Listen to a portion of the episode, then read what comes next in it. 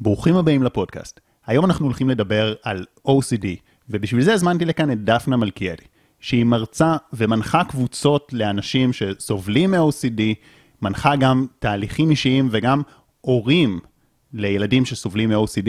דפנה, קודם כל כיף שאת כאן. כיף להיות פה. והיום אנחנו בעצם הולכים להיכנס מאוד לעומק למה זה OCD, איך זה עובד מבחינת המנגנונים הפסיכולוגיים, סוגים שונים של זה, גם ברמות היותר אה, קשות, אבל גם להרבה אנשים יש אה, OCD קטן כזה, מה שנקרא, שזה אפילו יכול להיות קצת מחשבות אובססיביות, או קצת חשיבת יתר כזאת, או איזושהי התנהגות שהיא קצת אובססיבית, ונדבר גם על כל הדברים האלה.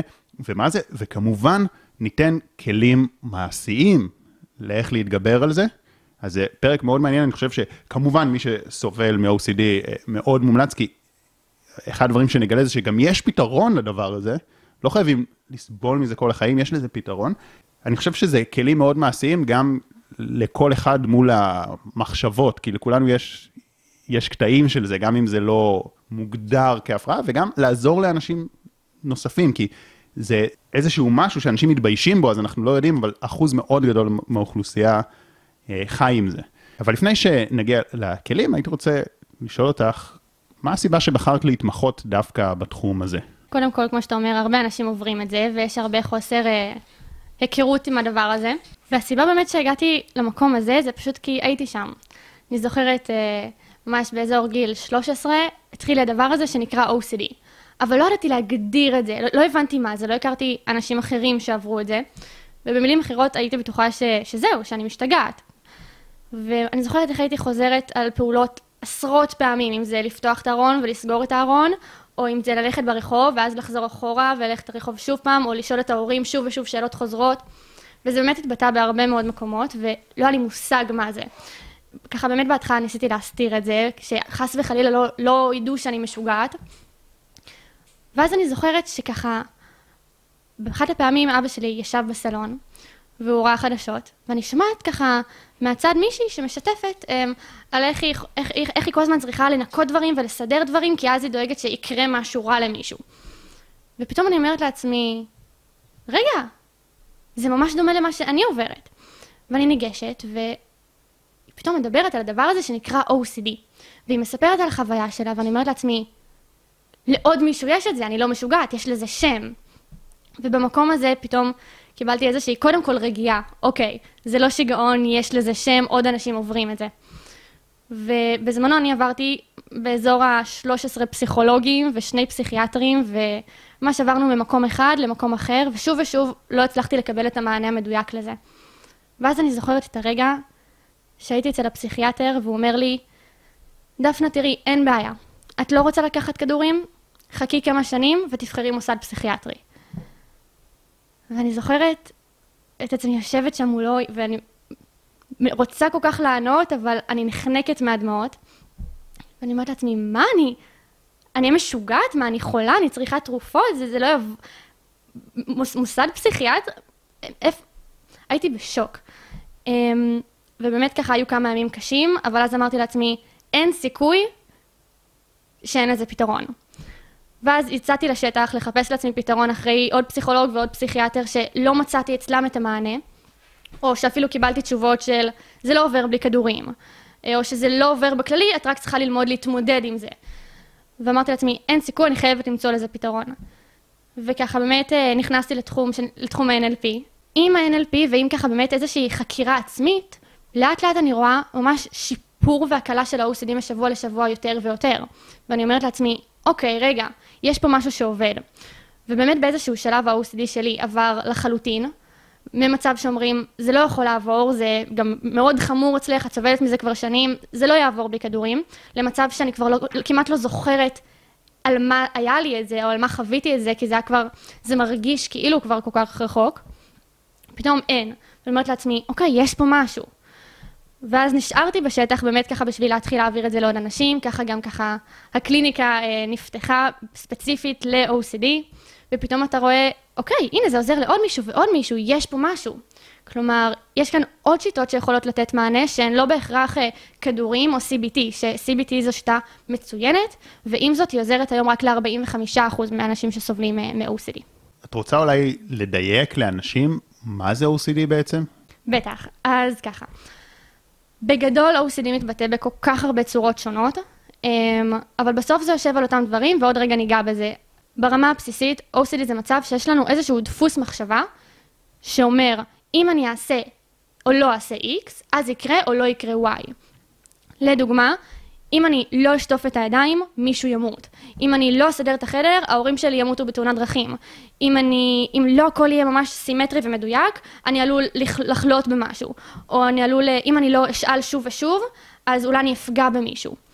בעצם דפוסים שהם, דפוסי מחשבה שהם מאוד קיצוניים, ברוב הפעמים גם לא הגיוניים. כלומר, הרי אנחנו יודעים שאין קשר בין שטיפת ידיים למה יקרה למישהו אחר. אז דפוסי מחשבה שהם לרוב לא הגיוניים או מאוד מוקצנים, שבהמשך אליהם אנחנו חווים דחף מסוים לבצע איזשהו טקס.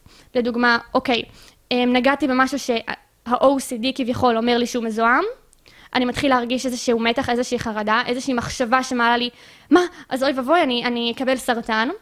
ברמה ההגיונית, רוב הפעמים, יש את ההבנה שזה חסר היגיון, ועם זאת, יש את אותה תחושה של דחף לעשות את הפעולה. אז זה יכול להיות לנקות את הידיים, וזה לא פעם אחת, אלא 50 פעמים.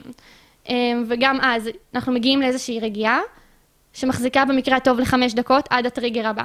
אז בעצם מה שאת אומרת, זה שב-OCD יש איזה שהן מחשבות מסוימות, שיקרה משהו רע, מחשבות שהן מעוררות גם אולי איזושהי חרדה או תחושה מאוד לא נעימה, ואז כאיזושהי דרך להרגיע את המחשבה הזאת, את התחושה הלא נעימה, את החרדה הזאת, אנשים עושים איזושהי פעולה.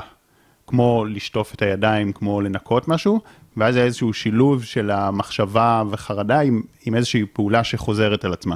נכון, אני גם אדייק פה שבעצם המטרה של ה-OCD היא לייצר אצלנו את אותה חוויה של שליטה.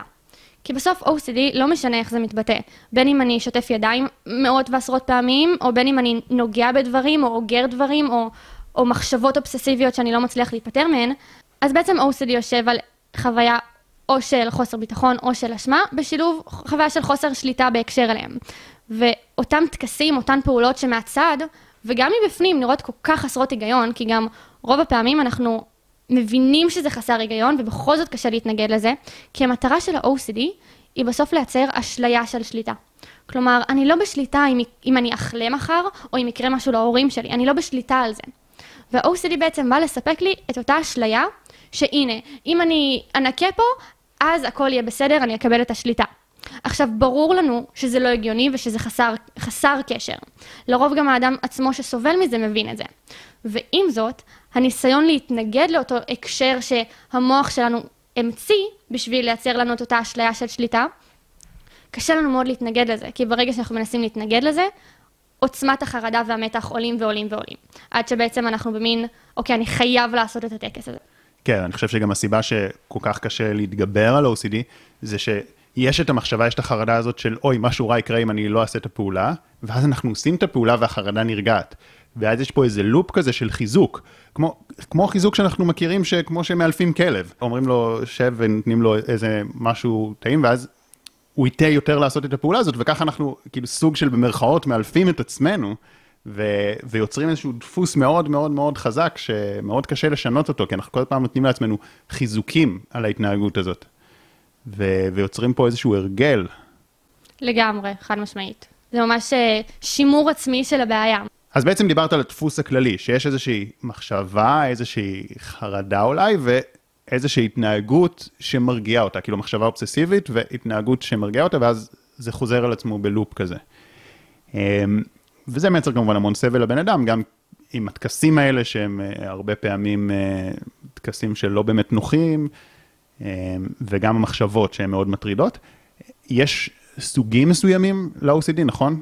כן, אז יש המון סוגים, כלומר, הרבה צורות התבטאות של ה-OCD, זה יכול להיות במקלחות אה, של שעות, וזה יכול להיות בישר להיכנס הביתה ולבקש מכל הילדים ומבעלי ומעצמי ישר להוריד את הבגדים, להכניס לכביסה, וככה כל יום מחדש, או... או שטיפות ידיים, או לסדר, או פשוט לגעת בכל מיני דברים, לגעת uh, בשולחן, לגעת בדלת, לחזור לבדוק שנעלתי את הדלת, אבל לא פעם אחת. לבדוק, אה, רגע, סגרתי, לא סגרתי? 50 פעם. או ואת החלונות, או לשאול שוב ושוב. כלומר, זה מתבטא כל כך הרבה צורות, אבל בסוף, וזה גם ככה החדשות הטובות, שלא משנה איך זה מתבטא, וגם אם זה מתבטא רק בצורה שהיא מחשבתית, אה, ובלי טקסים שהם אה, נראים לעין, בסוף זה יושב על אותם דברים רוב הפעמים. כלומר, או של חוויה של חוסר ביטחון בשילוב של חוסר שליטה, או חוויה של אשמה בשילוב של חוסר שליטה, לפעמים גם ככה זה נוגע אה, בעולם של אה, בושה. אז בסוף זה יושב... תסבירי את הנושא של אשמה, יש לך דוגמה? דוגמה אפשרית יכולה להיות, ההורים של אה, ילד גרשו, והוא חווה, אוקיי, זאת אשמתי, ואין לי שליטה על זה שהם התגרשו. כלומר, זה בדיוק השילוב האולטימטיבי. אני גם מרגיש אשם, אבל אני גם בחוויה שאין לי שליטה על זה. וכמו שאמרנו מקודם, המטרה של ה-OCD היא לייצר לנו איזושהי אשליה של שליטה. לכן זה יכול להתבטא, לדוגמה, ברחיצות ידיים חוזרות, עד שממש אפילו יורד כבר דם מהידיים מרוב שהן יבשות מהרחיצות, באיזושהי מטרה לא מודעת של להוריד ולנקות מעצמי את האשמה.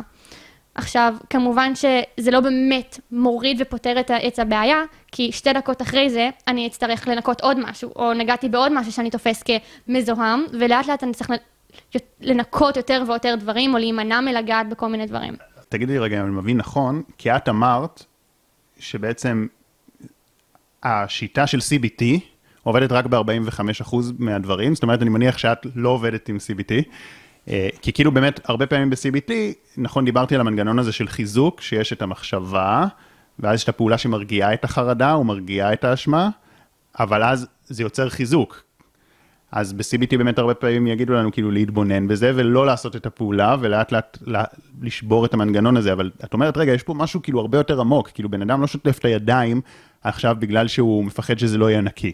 יכול להיות שזה מה שהוא אומר לעצמו, אבל יושב פה משהו הרבה יותר עמוק, איזשהו תיאור נפשי, גם, גם דיברנו על זה שיש כל מיני מחקרים, שאנשים שמרגישים שהם עשו משהו לא בסדר, שהם חטאו, אז הדרך שהם מנסים לתאר את עצמם, זה דרך ניקיון פיזי, ממש רואים את זה, יש כל מיני מחקרים, אולי את תרחיבי ככה איך עשו את המחקר, שרואים שאנשים שעשו איזשהו חטא או, או משהו שהם הרגישו עליו לא בסדר, אז הם מנסים לכפר בעזרת ניקיון פיזי, וזה אוניברסלי.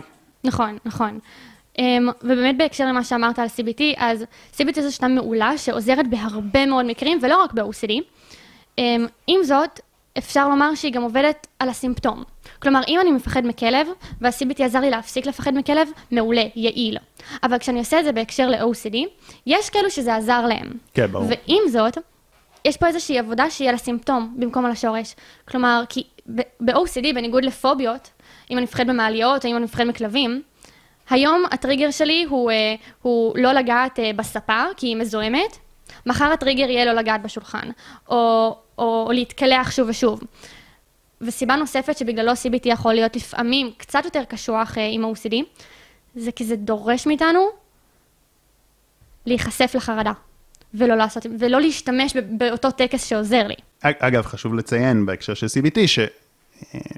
הפתרון הזה שדיברנו עליו עכשיו זה הפתרון היותר התנהגותי, ב-CBT יש גם את העניין הקוגניטיבי של לשים לב למחשבות, וגם אני מניח שהרבה מאוד מהמטפלים של CBT, יש להם גם עוד כלים. אז כאילו, אז זה לא אומר שמטפלי CBT לא יכולים, הם יכולים לעשות את זה, פשוט, כאילו דיברנו על אה, שיטה מאוד ספציפית, שהיא נחשבת שיטה יעילה, השיטה ההתנהגותית, אבל שהיא לא בהכרח פותרת מהשורש, לא תמיד.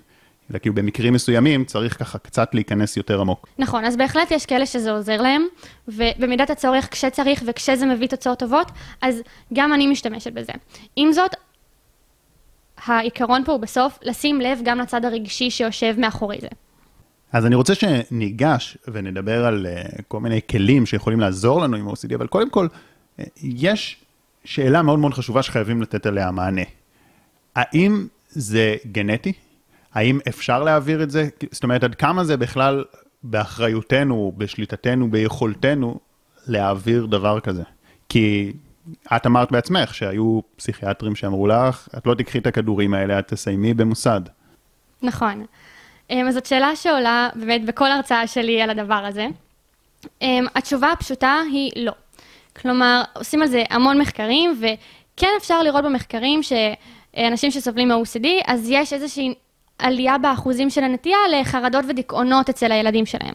אבל שוב, לא תמיד, לא בכל המקרים, ומאוד קשור גם לתחושת המסוגלות העצמית שהם רוכשים עם הזמן. כלומר, זה לא בהכרח, אה, זה לא בהכרח באמת אה, בפועל. אבל ה-OCD עצמו הוא לא גנטי. כלומר, אין עדיין אף מחקר שמצביע בצורה ישירה על זה שה-OCD הוא גנטי. אמ, ובאמת בהקשר הזה, הרבה אומרים, מה, אבל זה לא בעיה מוחית, אז התשובה שוב פעם, היא לא. כמו כל, אה, גם, גם לחרדה, גם לפוביה, יש ביטוי שהוא מוחי, כן, אבל בסוף השורש שם הוא רגשי. כלומר, זה לא בעיה מוחית שגרמה לאותה בעיה רגשית, אלא חוויה רגשית מסוימת שיצרה אותה, וכמו כל דבר, יש לזה ביטוי פיזי.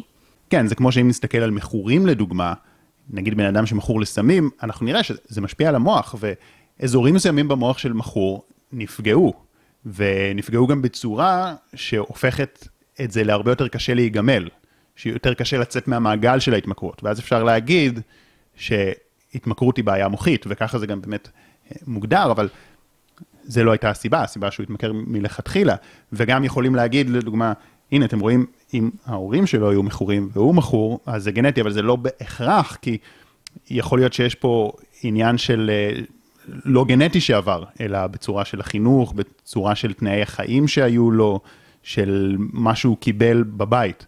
זה לא אומר שזה גנטי, וזה לא אומר שזה כרוני ובלתי ניתן לטיפול. אה, כמו שאמרת, גם אם נסתכל על חרדות, יש תרופות לטיפול בחרדות שהן עוזרות. ו, זאת אומרת, וזה תרופות כימיות שהן משנות כימיה במוח, וזה עוזר. ואז אומרים, אוקיי, אז זה משהו פיזיולוגי, אז חרדה זה משהו פיזיולוגי. אבל זה גם לא בהכרח נכון, כי זה שיש משהו פיזיולוגי שעוזר לזה, לא אומר שאי אפשר רק בעזרת רגשות לשנות את זה, והמציאות מוכיחה לנו את זה. צריך להיות זהירים שמדברים על הנושאים האלה, כי יש אנשים מסוימים שזה עוזר להם, ואולי זה טוב להם אה, להתחיל עם טיפול כזה, ו, וגם לפעמים במצב כל כך אקוטי, שהם לא יכולים בכלל להתחיל טיפול פסיכולוגי, ואז יש איזשהו כימיה במוח שאפשר לשנות באמצעות תרופה, יכולה להוביל אותם בכלל למצב שהם יכולים להיכנס לשיחה עם בן אדם. אמ, ואני חושב שבטווח הארוך, הפתרון הבר קיימא, הפתרון השורשי, הוא, הוא פתרון באמת רגשי, פנימי, ואפשר לעשות את זה, ורואים שאנשים עושים את זה. ואם לא עושים את זה, אז התרופות גם לא, יצטרכו להגביר במינון שלהם עם הזמן, הם לא, הם לא יחזיקו ברוב המקרים. נכון, אפשר לראות את זה גם, אה, קודם כל מאוד חוזר על עצמו, החוויה הזו של, קודם כל, תרופות בהקשר ל-OCD עוזרים רק ל-20% מהאנשים. כלומר, אם קבוצה של 100 אנשים שסובלים מ-OCD הולכים לפסיכיאטר, לוקחים, אה, מתאימים להם תרופה, זה יעזור רק ל-20 מתוכם, כן? אה, עכשיו, כן יש הרבה אנשים, כמו שאתה אומר, שהתרופות או ה-CBT עוזרים להם. ועם זאת, אני מאוד אוהבת באמת את הצד הרגשי, של איזה עבודה אנחנו יכולים לעשות עם עצמנו בשביל רגע להוריד תלות בדברים אחרים ולעשות את העבודה עם עצמי. אמ, ובאמת רואים את זה חוזר על עצמו, שלדוגמה ב... אה, באשפוזי יום. יש אנשים שבעקבות ה-OCD, ממש אה, ההורים שולחים אותם לפעמים לאשפוזים. וכבר לא, לא מעט פעמים שמתקשרים אליי ואומרים, טוב, האשפוז אמר לנו שהאנשים באשפוז אמרו לנו, טוב, אין מה לעשות, לא הצלחנו לעזור לו. ואני אומרת לעצמי, יש פה כמה, כמה דברים. הדבר הראשון, הוא ששיטת הטיפול לא השתנתה. כלומר, אם לפני כן אה, ה-CBT או הפסיכולוג, או זה מאוד אינדיבידואלי גם מה עוזר למי, לא עזר, ועכשיו אנחנו עושים את זה בתוך, מוסד פסיכיאטרי וזה לא עוזר גם שם, זו לא הפתעה. כן? והדבר השני שאני תופסת כמעט בעייתי פה, הוא שעצם היותי נכנס למוסד פסיכיאטרי, גורם לי לחשוב, רגע, אם אני נמצא פה, זה אומר שאני משוגע. זה אומר שאני לא מסוגל להתמודד עם הדברים האלו, כן? וזה עוד יותר מחזק איזושהי אמונה של, הנה, אפילו, אפילו במוסד, אפילו באשפוז אני לא מצליח להתגבר על זה. כשבפועל זה לא כמה זמן אני מנסה למצוא פתרון, או כמה זמן קיבלתי טיפול, אלא מתי מצאתי משהו שפשוט מתאים ומדויק לי. כן, את יודעת, הקטע הזה שאמרת על האבחונים, אני מאוד מתחבר אליו. בכלל, אני חושב ש... תראי, מצד אחד, את בסיפור שלך גם אמרת שפעם ראשונה ששמעת את השם OCD ומה זה, זה הרגיע אותך, כי אמרת, וואו, יש שם לבעיה שלי. אז יש משהו טוב בתיוגים כאלה, זאת אומרת, יש בזה משהו טוב ומרגיע במידה מסוימת, אוקיי, זה מוכר, יש לזה משהו, אז אולי גם יש לזה פתרון. אבל יש עם זה גם הרבה בעייתיות, כי ברגע ששמים על בן אדם את התווית OCD, זה כאילו מנציח את הבעיה, זה מתחיל לחלחל ברמת האמונות, אוקיי, אני בן אדם חרדתי, אני OCD, אני, יש לי את הבעיה הזאת והזאת והזאת, זה מתייג אותו ככזה, ואז זה מפריע לשינוי, הוא מתחיל להאמין, טוב, אוקיי, זה מי שאני, זה יהיה לי כל החיים, אני אצטרך להתמודד עם זה, אז הבחנות זה טוב, כי הבחנות עוזרות לנו להבין את הבעיה ולתקוף אותה ספציפית, אבל הן יכולות להיות מאוד מאוד רעות, אם אנחנו מתייגים את עצמנו, ואז זה מחדיר לנו את זה בתוך האמונות, ולכן אנחנו רוצים להשתמש בהבחנות כאילו בצורה רק, רק כדי להבין, גם, גם צריך לזכור שבני אדם הם מאוד מורכבים, כאילו כשאנחנו אומרים OCD, אז זה לא שלבן אדם א' שיש לו OCD ולב' שיש לו OCD זה אותו דבר. זה, זה בתכלס משהו שונה, זה, זה לא, הנפש שלנו היא מורכבת, זה לא כמו שאנחנו מוציאים רכב מהיצרן ויש לו את האלמנט הזה, והוא אותו אלמנט בכל הרכבים, בכל האייפונים, אותו אפליקציה, זה לא אותו דבר, כאילו זה, זה מורכב, זה פשוט, אנחנו לוקחים אוסף של בעיות שכל בן אדם זה עולם ומלואו וזה זה משהו שונה לגמרי, ואנחנו קוראים לזה באותו דבר כדי לעזור לעצמנו, אבל בסופו של דבר עם כל אחד זה יהיה תהליך קצת שונה. כמו שאתה אומר, היתרון בלתת לזה שם, זה מייצר לנו איזושהי רגיעה של, אוקיי, אני לא משוגע. וחשוב מאוד פה לשים לב שאנחנו מנרמלים את זה, בין אם זה עבור עצמי, או בין אם זה עבור הילד שלי, ילדה שלי. שאנחנו כל הזמן מנרמלים את זה. ובוא, זה לא, זה לא נדיר, זה נראה נדיר, כי הממוצע עד שאנשים משתפים, יש לי OCD, אני צריך עזרה, הוא חמש שנים.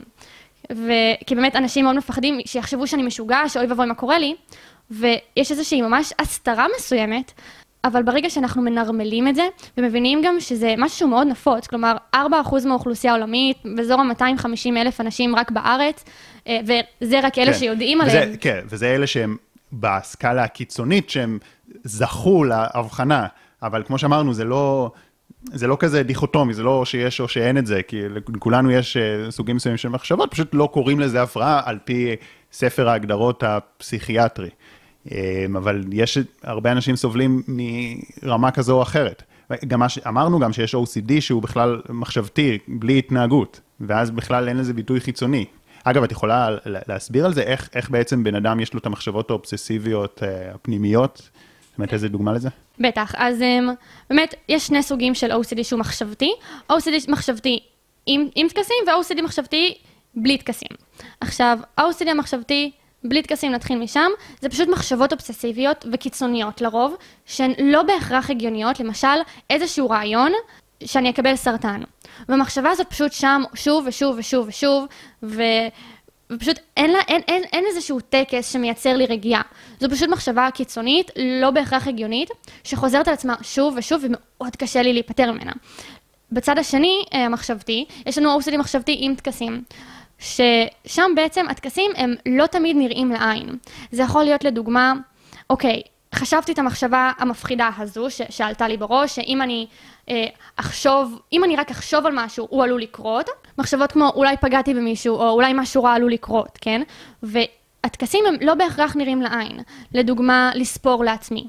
או לחזור בלב על מילים, או לחזור בלב על משפטים, או על איזשהו רעיון, עד שזה כאילו משתחרר מעצמו, מה שנקרא, כאילו אני מבטא לעצמי את המחשבה על ידי מחשבה נגדית או ספירה. אגב, את יודעת, יכול להיות שזה מקרי, אבל רוב ה-OCD שהגיעו אליי ופתחו מולי, וביקשו שאני אעזור להם, זה היה דברים שקשורים לדעת מול אלוהים. כן, הרבה. עכשיו, אני לא יודע אם זה מקרי, כי אני לא עבדתי עכשיו עם מאות אנשים של OCD, אלא רק עם כמה עשרות, אבל כאילו, זה, זה באמת הרוב היה במקרים כאלה, אז אני לא יודע אם זה בגלל שפשוט הדת, זה, זה גוף אה, נוקשה כזה, כן? שיש הרבה מאוד אשמה. ואז זה באמת מוביל הרבה אנשים למצבים כאלה, אני, אני מניח שזה הסיבה. כמובן לא, לא הדת במהות הטהורה שלה, כן, כי אם מישהו כאילו נכנס ולומד וזה, כאילו, אה, אז אה, אלוהים לא רוצה שהם יסבלו, כן? אבל הרבה אנשים מייסרים את עצמם שהם עשו חטא מול אלוהים, ו- וזה מייס- מייסרים את עצמם למוות, והם לא משתפים את זה, הם שומרים את זה בבטן, כאילו, כסוד, וזה אחד ה-OCD הכי נפוץ, לפחות ממה שאני נתקלתי. כן, בקהילות חרדיות ודתיות באמת אפשר לראות איזושהי, אפילו עלייה מסוימת מעל הכמויות שרואים אצל חילונים, אמ, ברמת האחוזים, כי כאילו משהו בתר... לא בתרבות, אבל במנהגים, מאוד משמר את זה. אם אני לא אעשה את זה, יקרה משהו רע, אני אלך לגיהנום, או אלוהים יעניש אותי. כן, ראיתי המון כאלה, ממש הרבה, וחשוב להגיד, אם אתם שומעים, אז כאילו, אפשר לשים לזה סוף, כאילו, זה לא... זה לא חייב להיות ככה, כן? וזה גם בטח לא כוונת המשורר, אה, מי שהמציא את החוקים האלה, אה, כל אדם ואמונתו יחיה, אבל בטח זה לא הכוונה לפחד מאלוהים, לפחד מהדת, זה, זה משהו שקורה, הוא מאוד נפוץ, ויש פתרון. ואגב, כמובן, גם כל הסוגים האחרים של אה, אשמה כי שאולי פגעתי במישהו ואז אני אוכל לעצמי את הראש, כל היום, למה עשיתי את זה, או, או, או התיאור העצמי של שטיפת ידיים ולנעול את הדלת וכל הדברים האלה. ובכללי, כל, כל המחשבות האלה של, נגיד, אשמה זה באמת זה כל כך נפוץ, נגיד, זה מישהו שהוא פגע במישהי לפני כמה שנים, וזה כמה שנים, כי הוא לא עוזב אותו, וכל דבר רע שקורה לו, הוא אומר, טוב, זה בטח חוזר אליי בגלל שפגעתי בה, וזה לא בסדר. אז אם יש לכם את זה, תדעו שלא חייבים לחיות ככה, ש, שיש איזה פתרונות, ואני רוצה שעכשיו נדבר עליהם. אז יש באמת המון המון כלים, ואמרנו שפה נדבר על, על האלה שיותר קל להעביר דרך פודקאסט, כאילו שיותר קל... הכי ישימים. כן, שיותר קל ליישם. הכי ישימים בפועל.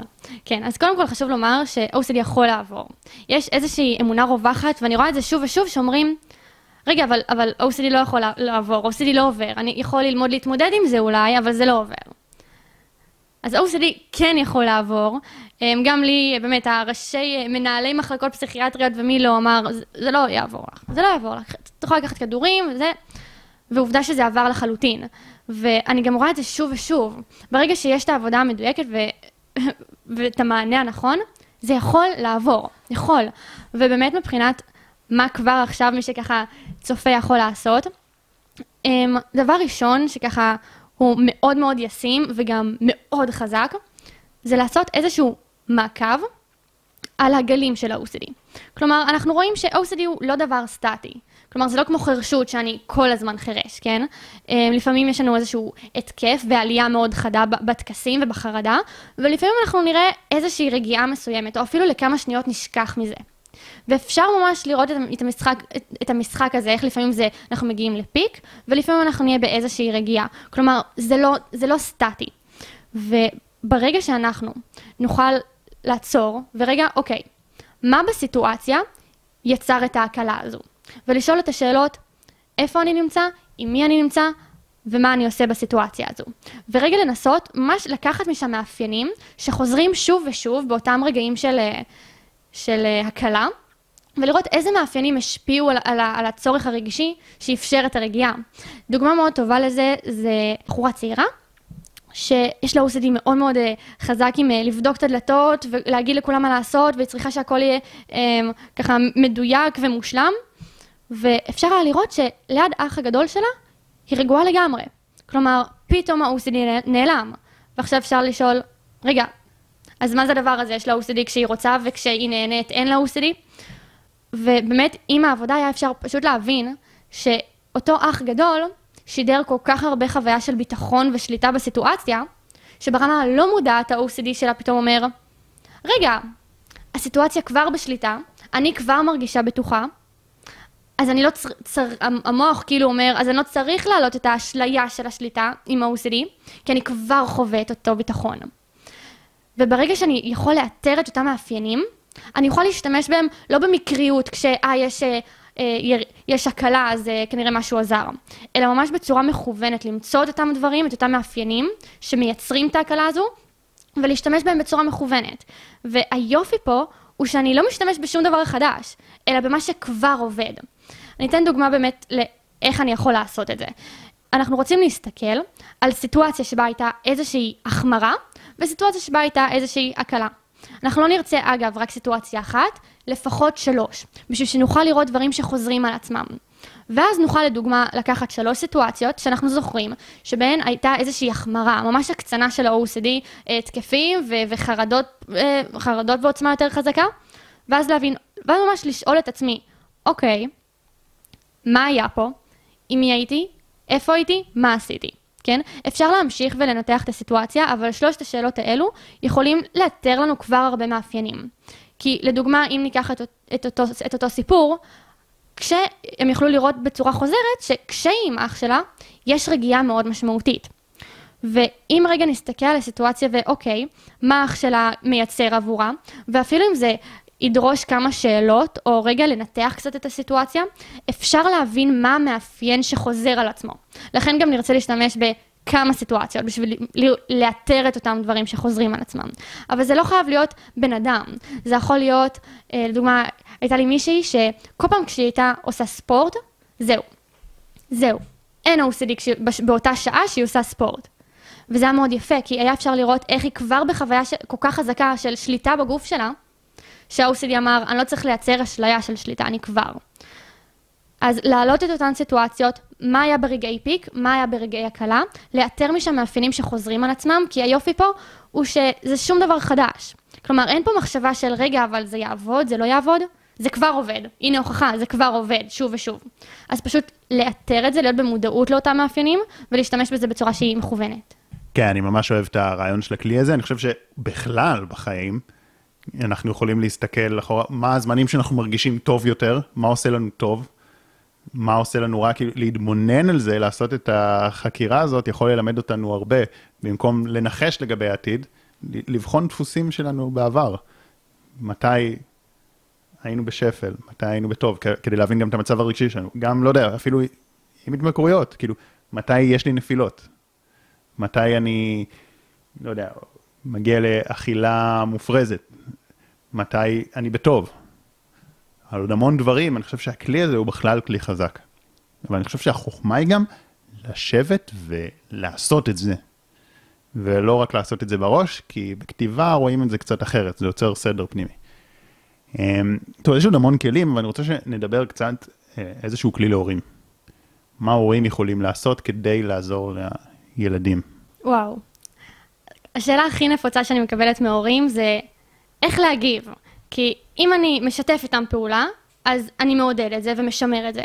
אבל אם אני לא משתף פעולה, אז הם נכנסים עוד יותר להיסטריה ולכעס ולחרדה. מה לעשות? אז התשובה היא שאנחנו כן רוצים לתת יחס, פשוט לא ל-OCD, אלא לילד. כלומר, אני לא משתף פעולה עם ה-OCD, אני משתף פעולה עם הילד שלי, ועם המצב הרגשי שלו. זה אומר, אני לא אשתף פעולה עם לבדוק את הדלת שוב פעם ושוב פעם, כי אז מה אני משדר? כן, באמת צריך לבדוק את הדלת, אתה, אתה, אתה צודק, צריך לבדוק את הדלת. יכול באמת להיות שלא בדקת טוב. זה מה שאנחנו משדרים כשאנחנו משתפים איתם פעולה.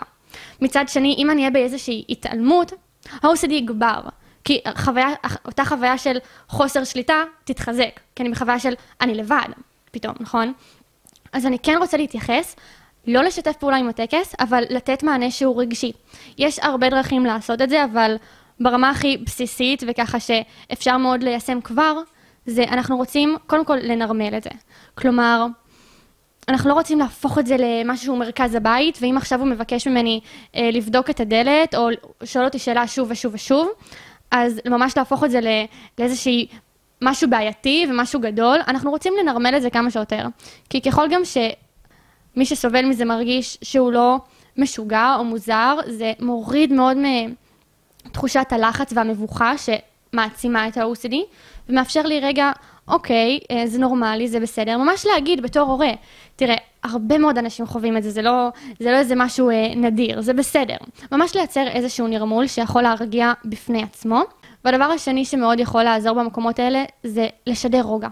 כי כשאני לחוץ, המידת לחץ שלי עולה אם אני בסביבה שגם לחוצה מעצם היותי לחוץ, נכון? כלומר, זה ממש מאכיל את עצמו. בן אדם לחוץ, קודם כל, רוצה שהסביבה שלו תהיה רגועה. אני רוצה להסתכל על, על, הדמות, על דמות סמכות כמו ההורים שלי, ולראות שהם לא מתלהבים מהסיטואציה. שהם לא הופכים את זה למשהו שהוא חריג, או, או נלחצים מהתגובה שלי ומהחרדה שלי. אז הדבר הראשון באמת ש... אני יכול לעשות, זה לנרמל, ממש במילים. תראה, זה קורה להרבה אנשים, זה לא חריג, זה, זה בסדר, זה קורה להרבה אנשים, אתה גם כבר מכיר את זה, אנחנו כבר מכירים את זה. והדבר השני זה באמת לשמור על רוגע. לשמור על רוגע, לא להפוך את זה לאיזושהי בעיה, ולתת תחושה שהכל בסדר, יש מישהו ששולט בסיטואציה. אני באופן כללי חושב שהדרך הכי טובה לעזור לאנשים אחרים לעשות שינוי, היא להיות השינוי בעצמנו. זאת אומרת, אם אנחנו מסוגלים לשדר רוגע באישיות שלנו, בהתנהלות שלנו, זה יעזור לאנשים סביבנו.